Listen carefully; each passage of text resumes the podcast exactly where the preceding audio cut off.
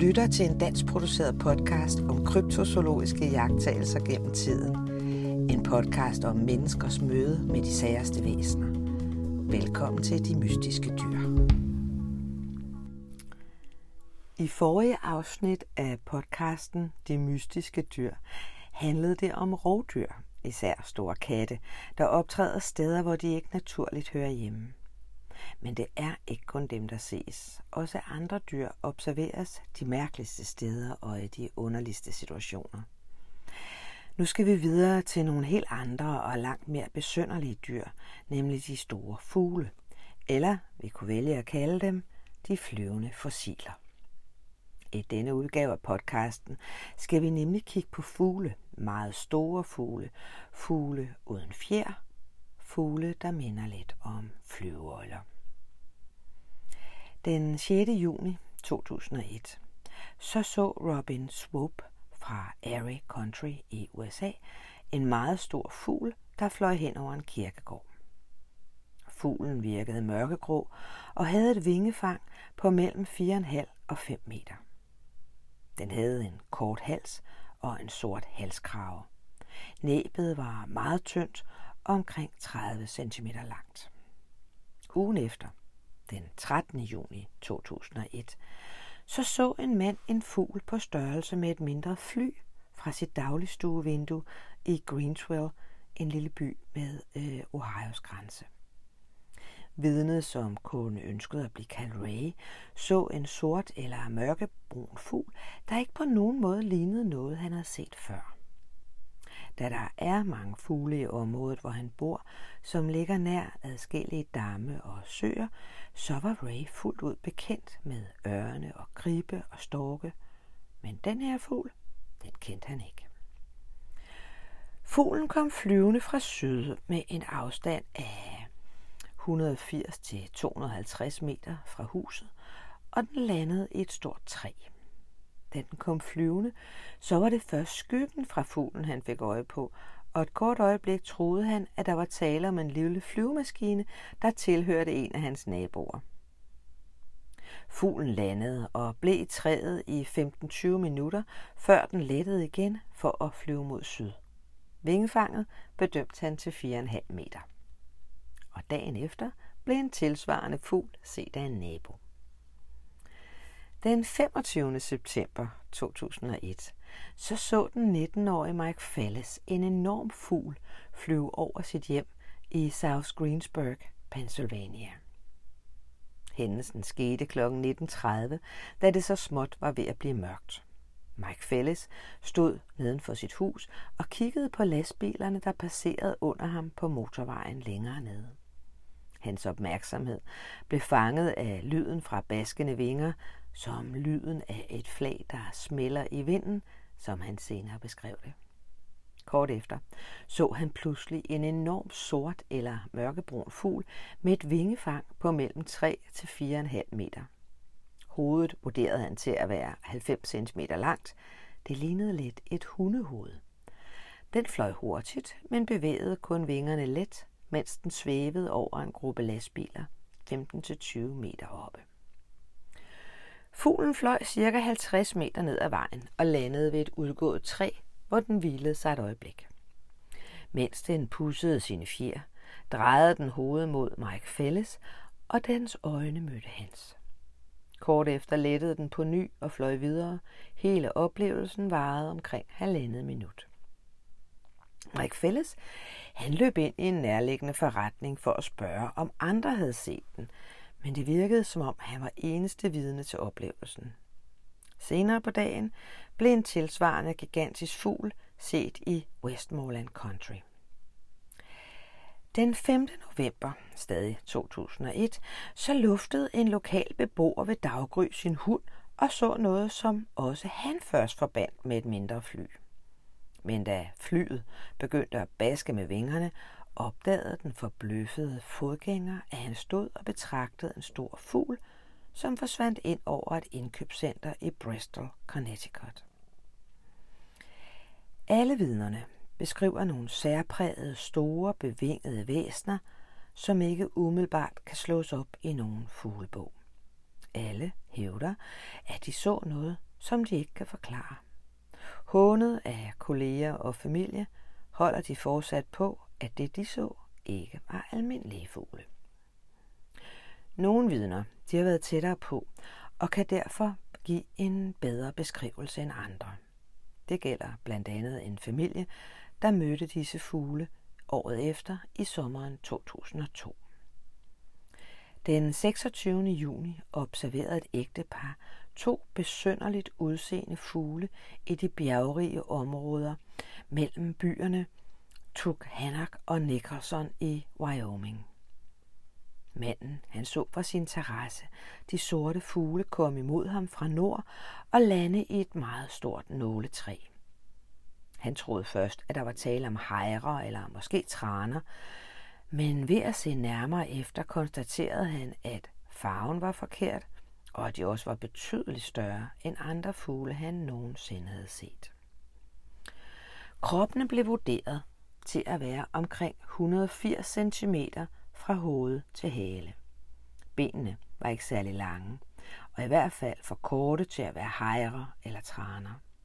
Det mærkeligste ved fuglene, det var nok vingernes fason, som virkede flagermusagtige. Manden kaldte på sin familie, så de også kunne se dem, og måske give et bud på, hvilken slags fugle der var tale om. Hans kone kiggede efterfølgende i en fuglebog og sagde, at den fugl, der kom tættest på, det var en sort ålekrave, selvom størrelsen absolut ikke passede. Et vidne undersøgte grenene på træet, da fuglene var fløjet, og vurderede, at vingefanget må have været omkring 3,5 meter eller mere. Familien indrapporterede hændelsen og fortalte samtidig, at der havde været andre underlige forekomster af fugle i samme juni måned. Den 7. juni havde en nabo hørt lyden af store baskende vinger over sit hus, som om en meget stor fugl passerede. Området ligger ikke langt fra South Greensburg, hvor de store fugle, som før nævnt, blev set året før i september 2001. Familien, som så dem den 26. juni 2002, kendte ikke til historien fra september. Nå, hvorfor var disse fugle så anderledes?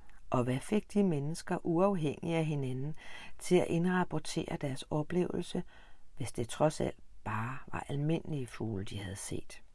For eksempel en stor andenskondor, som godt kan have nogle imponerende dimensioner. Var de bare fulde af løgn, eller så de syner ved højlys dag? Fra tidernes morgen så har mennesket observeret mærkelige ting på himlen. Nogle gange har det folk har set været særdeles levende, men af en art, som man ikke helt har kunne forklare. Mange steder på kloden indløber der beskrivelser om væsner, der er mistænkeligt meget minder om flyveøjler. De gamle indianere, de kaldte dem tordenfugle og mente, at de både var farlige og kontrollerede vejret. De gengav dem i statuer, priste deres styrke. I Afrika så mente man engang, at de store fugle var dæmoner, der boede i de ufremkommelige sumpe. Tanken om, at flyveøjler skulle have overlevet op til vores tid, er meget svær at kapere. For hvis de virkelig skulle have overlevet, som nogen påstår, hvorfor ser vi dem så ikke noget oftere? Og hvorfor er der ikke en biolog eller et helt hold zoologer, der har fanget et par eksemplarer og vist dem frem? Hvorfor finder vi kun de forstenede fossiler og ikke deres friske knogler? Og hvordan skulle en population af disse bevingede væsener kunne holde sig skjult for den moderne verden? Og alligevel så findes der beretninger, der får zoologerne til at stusse. Ifølge leksikonet, så levede flyveøjlerne for mellem 60 til 90 millioner år siden i det, der hedder Jura- og kridtiden. De fleste flyveøjler, de havde ikke fjer. De havde ligesom nutidens flagermus en udspændt hudmembran, der udgjorde det for vinger. Hudmembranen den var understøttet af en meget lang fjertog på hvert ben, og som vor tids fugle var deres knogler hule. med den energi, der skulle få disse meget store fugleagtige skabninger til at holde sig i luften, må de have haft en eller anden varmeregulerende metode til at undgå underafkøling. Man mener dog ikke, at de har været varmblodet ligesom pattedyr, men det hersker der stadig en del uenighed om. Mange tror, at flyveøjlerne var enorme, men ligesom resten af dinosaurerne fandtes de i mange forskellige størrelser. Der var virkelig nogle meget store, med et vingespand op til en 14-15 meter, men de fleste var betydeligt mindre. Nogle af dem var ikke større end spurve, og nogen på størrelse med ørne. Næsten alle de fossiler, man er stødt på, de er fundet ved vand, og det kunne tyde på, at mange af dem var fiskeædende og opholdt sig det meste af tiden nær deres spisekammer.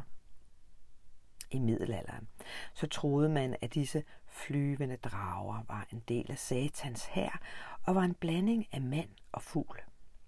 I Europa ser man stadig disse uhyre afbilledet på tage og tagsbær på ældre bygninger. Men findes de så stadig, flyveøjlerne? Ah, de fleste vil jo nok sige nej. De har i hvert fald ikke eksisteret på noget tidspunkt samtidig med mennesket, fordi som sagt, så hører de en helt anden æra til. Og så alligevel.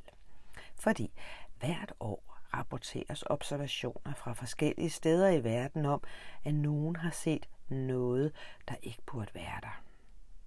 Flyvende krybdyr, som sprunget ud fra Jurassic Park, eller besynderlige væsner, der bare ikke hører til i landskabet.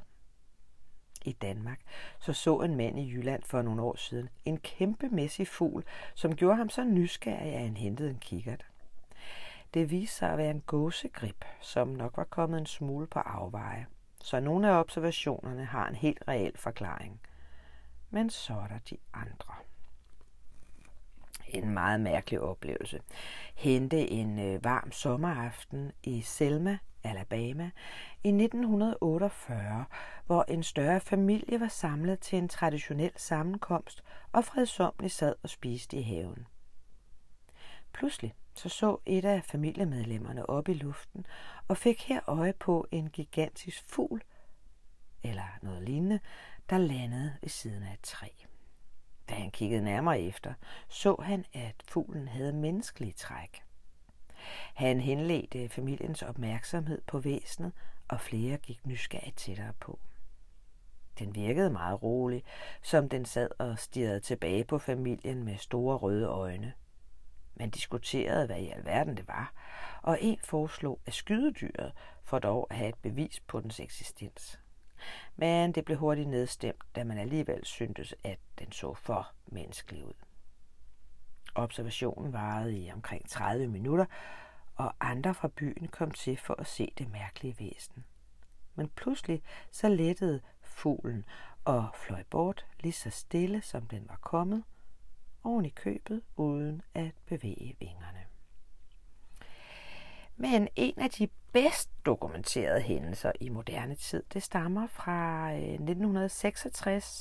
1966-67, hvor et dusin vidner i Point Pleasant i det vestlige Virginia mødte et underligt væsen, som efterfølgende blev kendt som Mølmanden. Dette mærkværdige væsen blev set af fire unge mennesker, der var ude at køre en tur i området. Steve McLadde, som førte bilen, pegede ud og henledte de andres opmærksomhed på et underligt, fugleagtigt væsen på vejen foran dem. Skabningen blev beskrevet som mellem 150 og 200 cm højt. Den var grå med vinger, helt hårløs og havde ikke noget hoved, men i stedet to skinnende røde øjne midt på brystet. Dyret bevægede sig hen mod bilen med kluntede skridt, og gjorde dem så forskrækkede, at Steve vendte bilen og stak af. Fuglen, eller hvad det var, lettede og fulgte efter dem, mens den udstødte en underlig hylende lyd. Næste morgen så vendte de fire unge mennesker sammen med politiet tilbage, men der var ikke noget at se. Men en graver, han bakkede efterfølgende historien op og fortalte, at han havde mødt møllemanden på kirkegården og her se den svæve op mellem træerne samme aften. En anden mærkelig historie om flyveøjler indeholder faktisk to mysterier. Den ene er den uafsluttede eftersøgning af et foto, der siges at forestille et nedlagt eksemplar, og så eftersøgningen af flyveøjlerne selv. Tordenfuglene blev, som tidligere nævnt, oprindeligt betragtet som en savnfugl fra den indianske mytologi. Disse gigantiske fuglelignende væsner kunne skabe lyn fra deres øjne og torden blot ved at bevæge deres enorme vinger. Men trods den mytologiske oprindelse blev disse skabninger set et utal af gange, både af indianerne selv, som af de nybyggere, der flyttede til området. En meget omtalt beretning og beskrivelse af disse fugle, den stammer fra 1890, hvor to cowboys angiveligt skød og dræbte en tordenfugl i ørkenen i Texas, og efterfølgende tog den med ind til den nærmeste by, hvor de viste kadaveret frem for den undrende befolkning. I en artikel fra 26. april 1890 i avisen Tombstone Epitaph fortalte, at fuglens vingefang var 48 meter, og at selve fuglen var 28 meter lang. Den målte halvanden meter rundt om brystet og havde et hoved på 2,5 meter. Fuglen havde ingen fjer, men derimod glat skin og flagermusagtige vinger. Umiddelbart så lyder det jo som en rigtig røverhistorie fra det vilde vesten, og det er det formentlig også. Datidens aviser var sikkert lige så glade for at overdrive enhver kendskærning, som aviserne er i dag. Men historien har muligvis alligevel en kerne af sandhed. En mand ved navn Henry McClure. Han fortalte nemlig i 1970, at han som barn kendte de to cowboys, og de skulle ifølge ham have fortalt den sande historie, som er en smule anderledes end baskeren fra før omtalte avis. Han fortalte, at de to cowboys ganske rigtigt havde reddet i ørkenen og her set en stor fugl, som de beskrev havde et vingefang på mellem 6 og 9 meter. Det lyder stadig som en meget stor fugl, men måske alligevel en smule mere realistisk end de omtalte 48 meter. De to cowboys de forsøgte at skyde fuglen, men de ramte desværre ikke. De forsøgte så at følge efter den for at se, hvor den fløj hen, men hestene nægtede at deltage i den jagt. Så derfor så måtte de to cowboys opgive og vende tilbage til byen, hvor de fortalte historien, som efterfølgende kom i avisen i en anden og mere imponerende udgave. I 1963 så fik en journalist ved navn Jack Pearl, som skrev for Mandebladet Saga, fat i historien. Han pyntede noget på den ellers nok så dramatiske hændelse og skrev blandt andet, at der ved den lejlighed var blevet taget et foto af fuglen.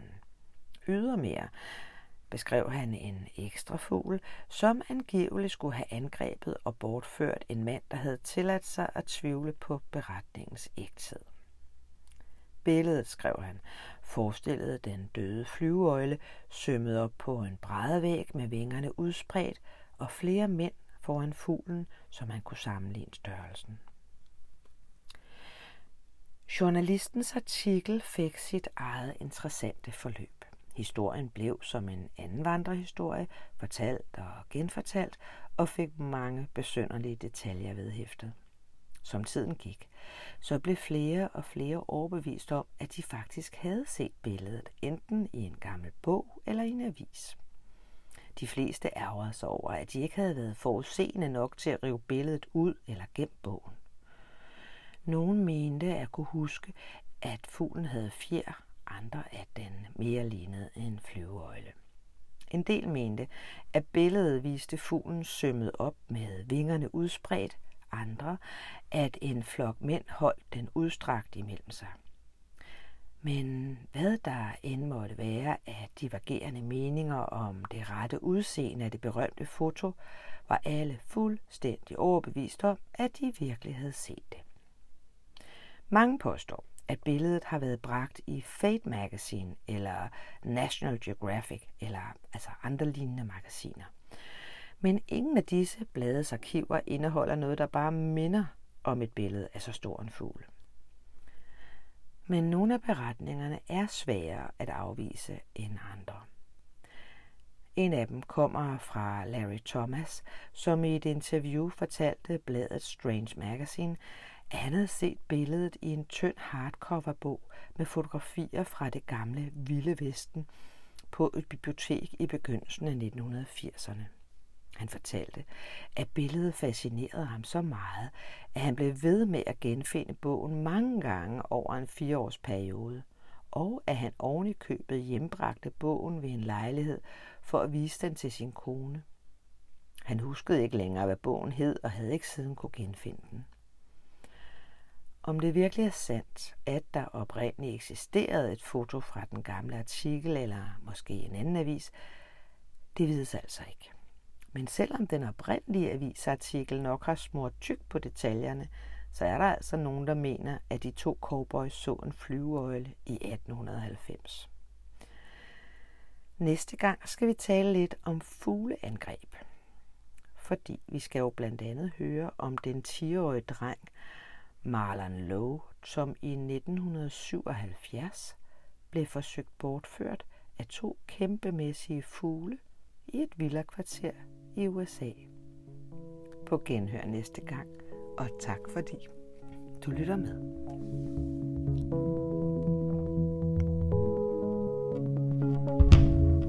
Du har lyttet til podcasten De Mystiske Dyr. En dansk produceret podcast om kryptozoologiske mysterier gennem tiden. Skabt og fortalt af Michael Rosenkilde. Musik Karl Frøkær Jensen. Jeg håber, at du har lyst til at lytte med igen næste gang.